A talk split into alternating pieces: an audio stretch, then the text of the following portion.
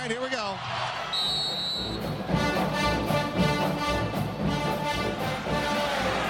Spreading the court. Ten seconds remaining. They just got to throw it under the basket, under the basket. It's down to seven seconds. It's the Drew for the win. Gone. Oh! They did it. Oh, a miracle. Hutchins! Double order! Hit that one from the parking lot. Shock and awe in college basketball. It's not the size of the dog in the fight. It's the size of the fight in the dog. What's up, Degenerate Nation? Welcome to the Big Bets on Campus podcast. This is the Monday college basketball betting preview. I'm Stucky, and joining me, as they will each and every Monday throughout the end of the season, is BJ Cunningham and Mike Calabrese. Gentlemen, what's going on? Not much, Stuck. It's been a it was a crazy weekend of college basketball with Baylor going down. I'm really looking forward to this week of uh, of hoops. And Mike, some of you might know him from uh, Big Bets on Campus, Group of Five podcast. Did an excellent job during the college football season. Ready to roll for college basketball. How's it going, Mike? It's going good. You know, this was already, in my opinion, a wide open college basketball season with Baylor dropping two, you know, this past week. I think that only solidifies it. You have to start getting comfortable with teams like Auburn on the one line, you know, potentially the number one team by power rankings in the entire country. I think that makes for an exciting stretch run here for college basketball. Yeah, Baylor apparently just cannot beat uh, Oklahoma State. But yeah, I agree with you. It's going to be completely wide open. Now, Gonzaga is probably just going to coast the rest of the way. So they're probably going to move. Once they move to one, you could see Auburn move to one, by the way. I don't know who's going to go to one, but they'll, they'll stay at one. But I don't think that they're as elite as they were last year, and the gap is is smaller. So yeah, it's going to be a fascinating year. Just to give you guys a heads up on what this format will look like each Monday. We'll cover, we'll break down the big Monday marquee game, and then we'll give our best bets, a couple spots that we're looking at. Monday's cards are usually smaller, and then we'll also give out a uh, a look for Tuesday, and you know we'll we'll start by recapping the weekend. Today's show will be a little different. It's the holiday. The biggest game of the day is going on right now between Purdue and Illinois. Uh, so we'll just give some looks for today, tonight, tomorrow. Um, but let's start with the weekend that was. Let's uh, we'll get to a rant in a in a in a minute. A team we want to rant about, but let's just start with a result that you want to talk about from the weekend, Mike. Uh, where you want to go? So I was impressed with Kansas, and I think it's not necessarily in that particular game the importance of them covering that number and running away in the second half, but more so how Jalen Wilson is going to be integrated in their their play for really the rest of the season. Obviously, at the early suspension, he really had growing pains getting back to where he ended off last season. And I think he's the key element because in the offseason, I figured that they needed the combination of Remy Martin and, you know, Joseph Yesufu to probably provide 18, 20 points a game if they wanted to get into that elite conversation. They haven't been anywhere close to that. Remy Martin's kind of been a shell of himself, and Yesufu has, you know, I think he's averaging two points per game. So the fact of the matter is, I think they need Jalen Wilson to do what he's done in the last three games 20 points in two of those three. I think he elevates them and makes them a matchup problem for elite teams. So that was a game I was really focused on, and I wanted to see if it was just a flash in the pan, his recent, you know, outbreak. But now that that's two of the last three scoring the basketball, giving them different options, I I'm starting to to be someone who's really buying them, potentially playing their way up to a one seed. And as I mentioned at the top, Baylor showing these vulnerabilities. Where does that leave Kansas in the Big 12 pecking order as you have maybe a, a two or three team race for the conference regular season title? Yeah, no, you have to be impressed with what how what Kansas has looked like of late, and I think that they're a team that if you're looking to buy them in the futures market, this might be the time to do so. Um, you know, maybe I mean they go to where do they they go to Oklahoma this week? that, that's right. I believe that's on Tuesday. Yeah, not the.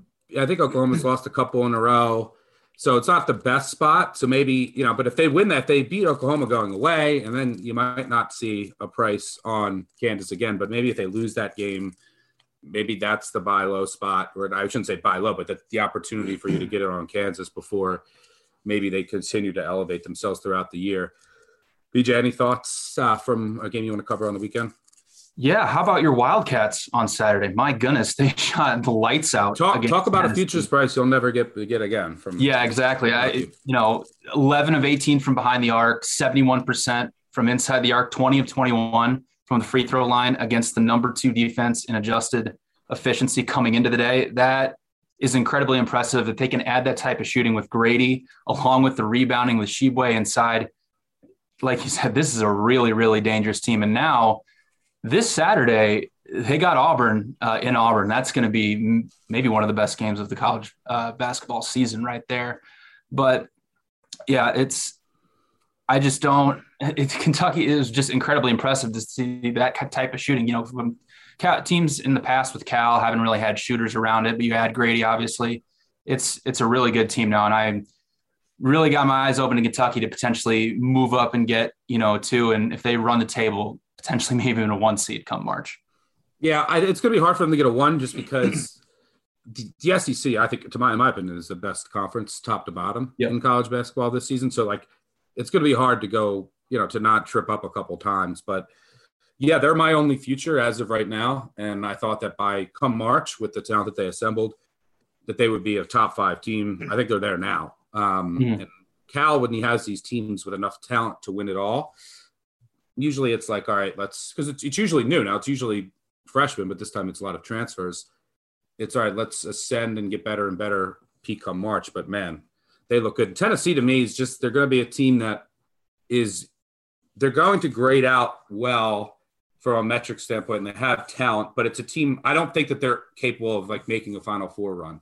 They, you know, they shot well on Saturday. Their defense should be what they rely on, and their defense is obviously excellent. But it just seems that when they step up in class, that there's they're going to go through too many droughts. It's just that I think that they're a cut a cut below like the 10 to 12 to 15 teams that I think have a legitimate run, Yeah, a Tennessee legitimate case to make like, a run to the final four.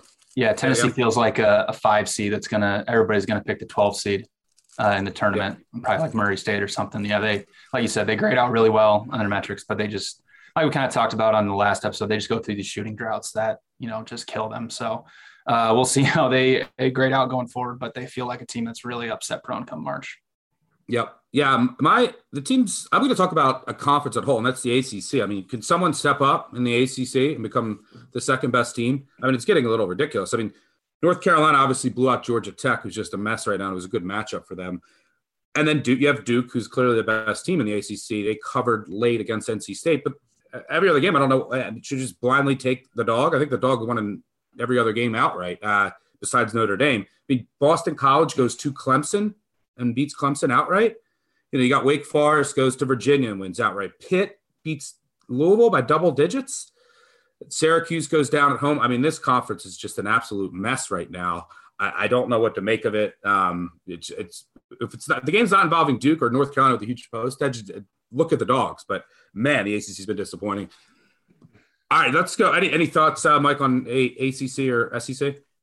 Actually, I have a look at spot uh, on Tuesday with an ACC game. Um, I will say this for the SEC: there's because I, totally agree with you, top to bottom. I think they they present the most competent play and, and certainly some of the the better high end teams in the entire country. But one team that is kind of drawing my ire a little bit is Alabama. Um, you know, they're getting killed on the offensive glass this year, and defensively, everyone's scoring on them. They've lost five of eight outright, and that includes giving up 92 to both Memphis and Mizzou. So there's you know certain teams that you can uh, allow to get hot, and it's forgivable. Those two, I would not put lump in that group.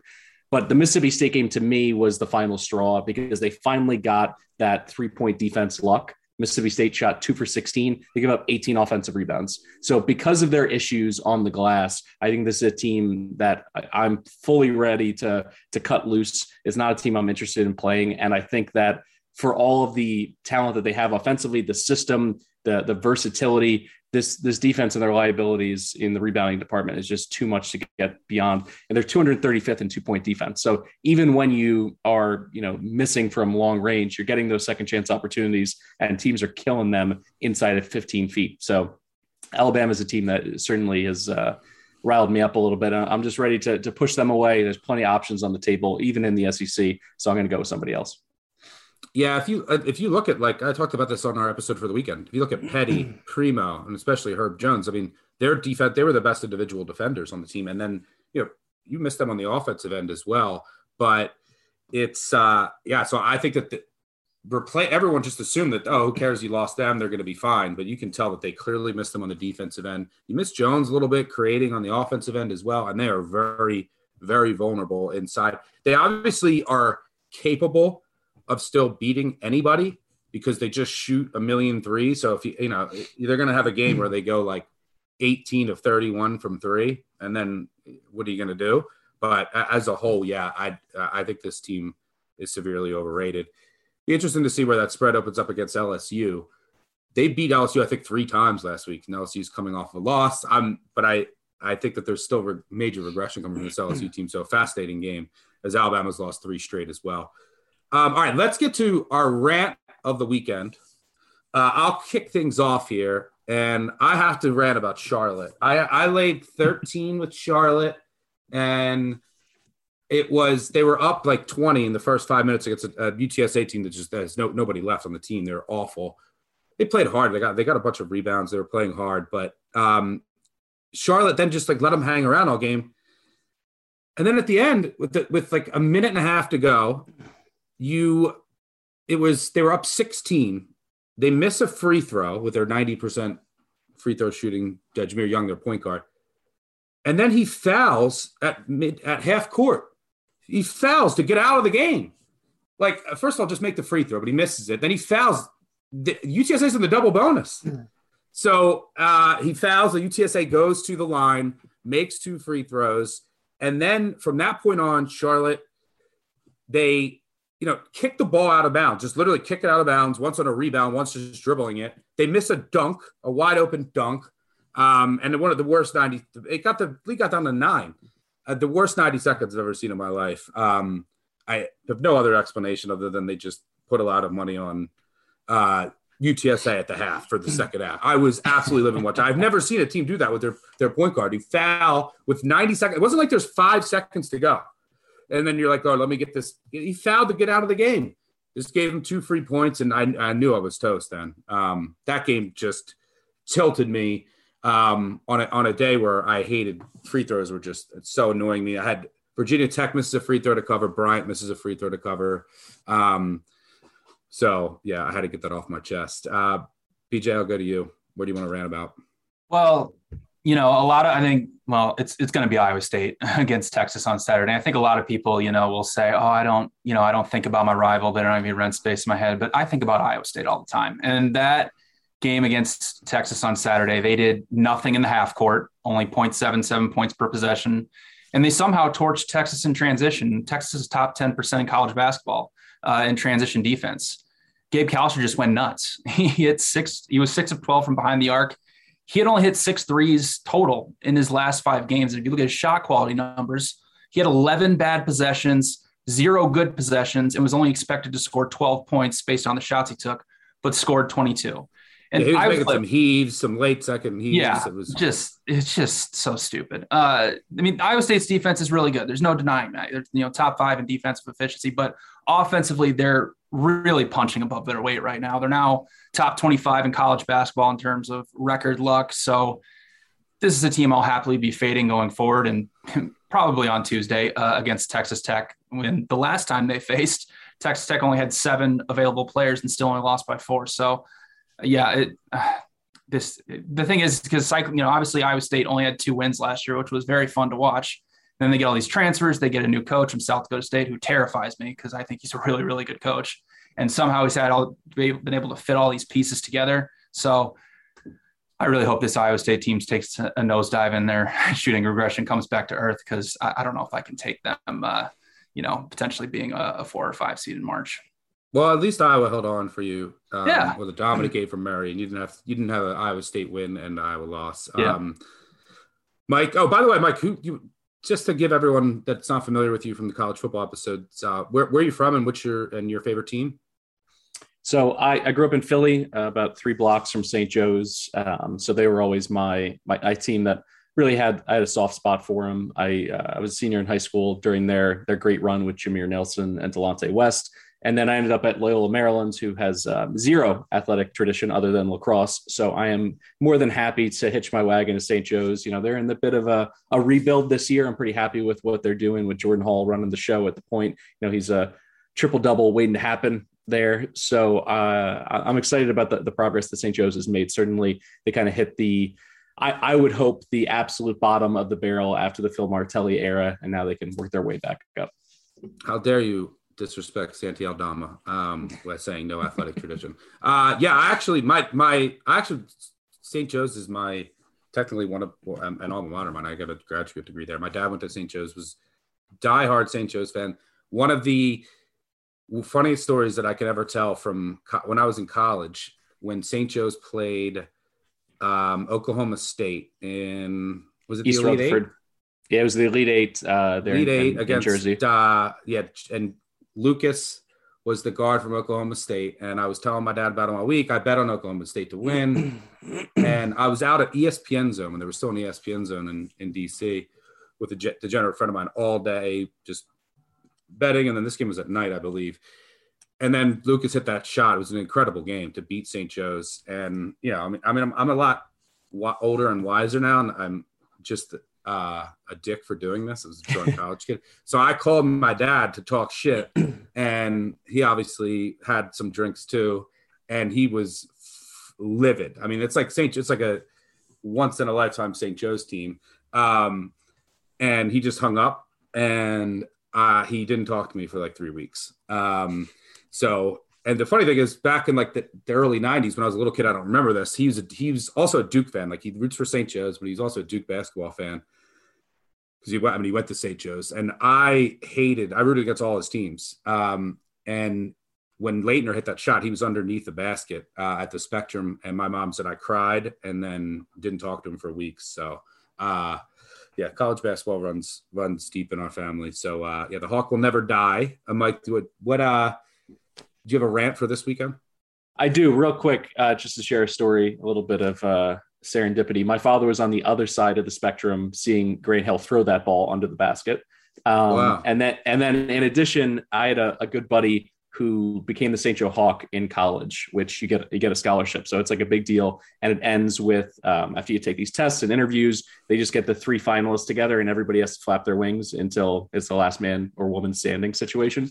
But he hit me with a story once where he was at a uh, charity fundraiser, and all of the Philly mascots were there. Every college mascot and every pro mascot and he's flapping his wings and you know still talking to the other mascots and he finally gets up next to the sixer one which at the time was this like bunny rabbit situation. And he's like hey you know what are you doing after this? And it just basically said like he's like all right you dick. Like, I'm just trying to like talk to you and realizes later that he had some kind of like whistle thing that's always in his mouth to make him sound like a rabbit. So that was his experience trying to cut it up. You know, I think that was the end of the road for him in terms of his aspirations to be a professional mascot. But he's like, I, I just can't do this anymore. That's phenomenal. Uh, in ter- terms of my rants, I'll keep this one simple. I had a pretty good Saturday, but uh, I pushed a lot of chips into the middle on San Francisco BYU over 142 and they go ahead and score 18 points in the first 10 minutes of that game and still almost get there. The final score was 71 69. Just a, a, very frustrating night. San Francisco, you know, their overs have been cashing by an average of 26 points per game here in 2020, and they shoot three for 23 from three point range. So it, it doesn't have a whole lot of drama, but it's one of those where sometimes you just get snake bit by the three point you know regression monster. So that was frustrating to see and then have them come all the way back at the game situation where it was it was pretty conceivable that they could have gone to overtime and ended up losing by two. Yeah i needed to just San Fran to win that game that was an annoying annoying game.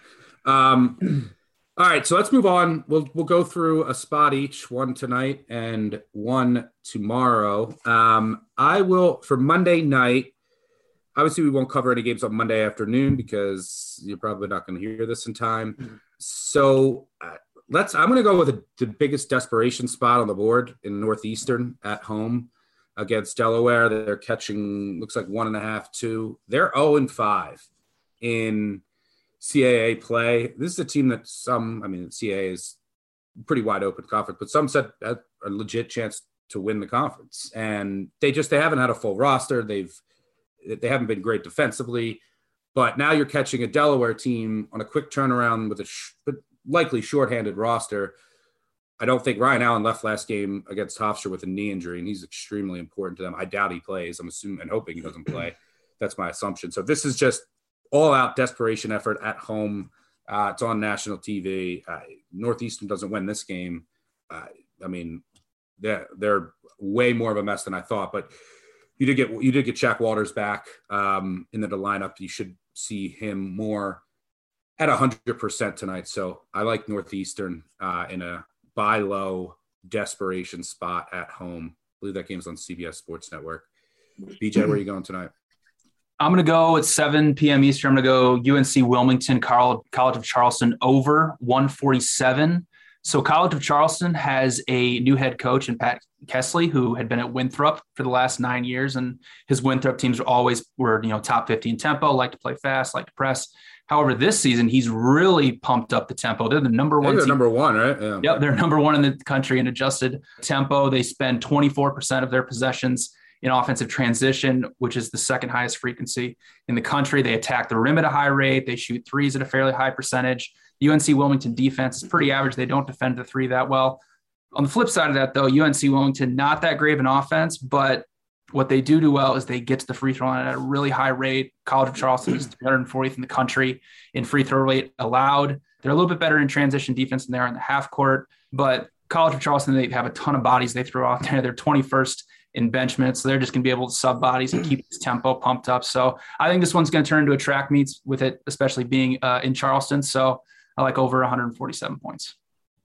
Don't mind that at all. Yeah, it's their breakneck base for sure. Mm-hmm. Mike, where you going?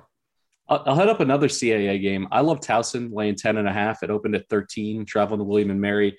This year in particular, with the COVID layoffs and some issues where, you know, you may get stuck at home practicing in your home gym, you know, for a long time. A lot of home teams have been overly attractive from an against the spread perspective. But this Towson team has traveled very well. They're seven and one against the spread on the road, and it really comes down to Cam Holden. Um, you know, he's one of those stories that a, a, program like Towson absolutely needs. They need to be able to pluck players from the transfer market. He started at Gulf Coast Community College. He was a star there. He goes to UT Martin, plays really well, and now he's basically the straw that stirs the drink for the Tigers. He does everything. 40% of his games this year have ended in a double double. He can do it on the glass, he can distribute the basketball. But really, this is a spot for me to fade a William and Mary team from a public perspective perception you know perspective this is as good as they've been all season. So they end up getting you know some wins straight up and some covers at home. Hofstra northeastern against uh, jmu but when i look at those games hofstra shoots 6 for 34 from three point range. Northeastern follows it up by going 5 for 19 and then william and mary gets one of their best shooting nights of the season hitting 12 threes against jmu I, am zooming out and looking at this program, you know, from a, a, bigger perspective. This is one of the the worst teams in terms of handling the basketball. They're 343rd in assist to turnover ratio, and that's an issue because obviously they're turning the ball over at a very high clip, 18 turnovers per game. This allows Towson to create more opportunities for their offense. Towson's already a great offensive rebounding team. I think they're going to take advantage. And when I look at Pat Skerry, what he's done, he's been there for so long. He actually came to William and Mary and was CAA Coach of the Year, I believe, either his first or second year. But it's been, uh, I'd say his first year there, he won it. Nathan Knight really made it happen, and ever since he's moved on, this is it's been difficult for him to get this going.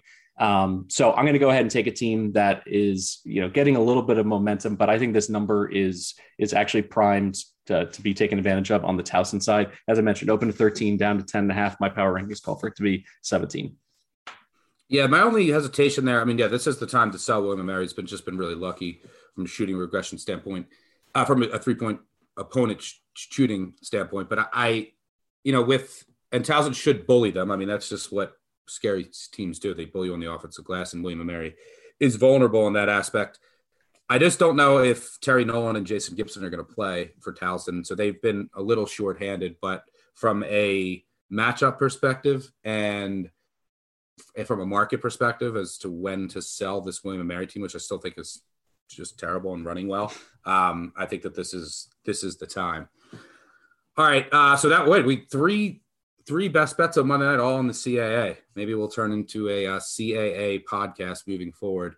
Um, let's move on to Tuesday night, and that's we'll talk just one spot. You can mention a couple if you want spots you have circled.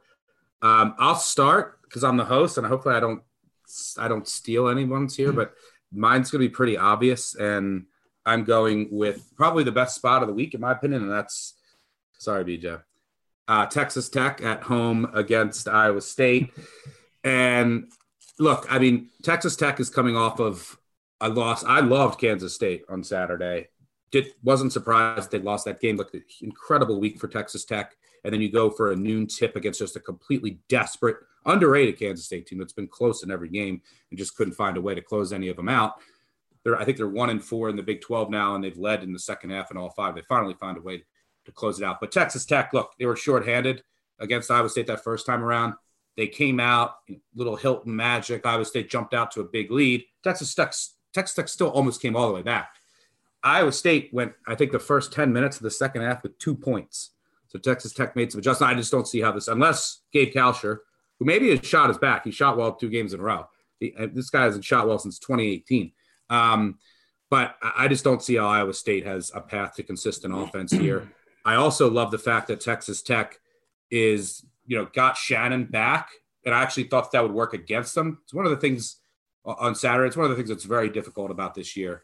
A lot of these teams, it's like, all right, who's been out, who's out. But I, I, I tend to think more often than not when someone has missed a long period of time, as Shannon did, the first game in back into the lineup, it's actually a, a net negative right? There's going to be some rust, and then you got to assimilate him back into the lineup. And he was rusty, but you know, you got to you got 20 minutes under his belt. He should be much better here.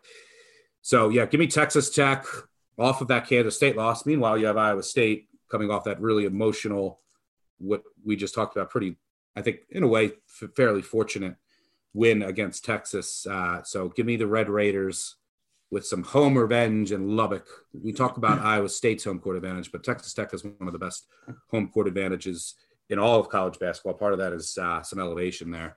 So yeah, I think Texas Tech ends up rolling in you know as much as you can in a game like this. Uh, BJ, did I steal yours? No, I mean, well, I'll just say that Hilton Magic is overrated, but that was kind of one of my big spots there. But I'll go with another Big 12 game. Uh, Baylor. We're, we're going to lose. We, we're going to. We're not going to have any Iowa State fans. That's good. We don't want them. That's fine. At the end of the season, our we don't Ames, need them. Our Uh, Ames listenership is plummeting. That's okay. There's plenty of other great cities in, in this beautiful state of Iowa that can listen to us. Uh, I'm going to go Baylor, West Virginia, another Big 12 one. This is a great bounce back spot for Baylor. Uh, you know, the, the loss to Oklahoma State uh, was kind of shocking. You know, I was out shoveling snow for three hours in the afternoon because we got a, a foot of snow here in Iowa. And I came in and the Baylor game was about to start. I really looked at the matchup. And I saw one of the three man weave guys was on Baylor. So I said, all right, I'll, I'll take the minus 13 and a half. And, you know, went and took a shower, came out, and they were down by 25. So I was like, oh, crap. Like, what happened? shocked. Shocking. Yeah, it was shocking. Uh, but they really put the clamps down defensively in the second half against Oklahoma State. There was a large stretch where Oklahoma State really only made one basket. If you look at you know the post game win expectancy, Baylor had a 77% uh, chance of winning that game. They just could not make an open shot to save their life.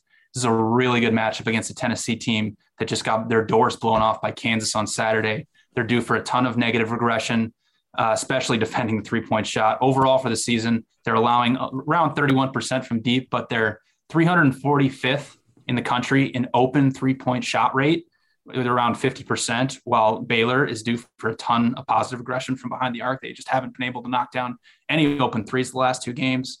Baylor have a huge advantage on the offensive boards. They're eighth in offensive rebounding percentage, while West Virginia is 331st in defensive rebounding percentage. Also, Baylor spends about 20% of their possessions in transition and puts up 1.12 points per possession. So they'll be ready for Bob Huggins' press. KenPom has this, I believe, at Baylor minus five. If it's that, I absolutely love the Bears there, and I'd probably play it up to minus six, maybe even minus six and a half. By the way, the motto of the city of Ames, Iowa, is uh, the smart choice. I know, Matt, our producer Matt Mitchell told me that. I did not know that, and uh, I'm gonna have to get a petition to to change that because that's definitely not right. Ames, Iowa, smartchoice.com. Check out that website. Um, by the way, Iowa, Iowa State Fair, overrated or underrated? Iowa State Fair. Oh, uh, I would say properly rated. rated? I would say Okay, what's properly the, what's the best? What's the one thing you got to get there that you would tell someone if they went there Ooh, for like? there's every year there's something deep fried that's fantastic. I'd say the deep fried Oreos are unbelievable there. Pork on a stick is fantastic. They've even in a couple years, I don't know if they still do it, but uh, they uh, deep fry a stick of butter. I haven't tried that uh, because I, you know, I don't want my arteries to clog up, but I've heard it's very good. So I would say, yeah, A deep fried say- stick of butter. Yep. That's ridiculous. They deep fry everything at the Iowa State Fair. So if you love things deep fried, we have it all here in Iowa. But I would say it's it's properly rated. I just can't imagine what that would taste like. But like I can see like Oreos are good. Let's deep fry them. It's like deep fried butter. Wow. Yeah. That I mean, they'll they'll literally they'll they'll deep fry anything. Some wonderful deep fried foods at the Iowa State Fair.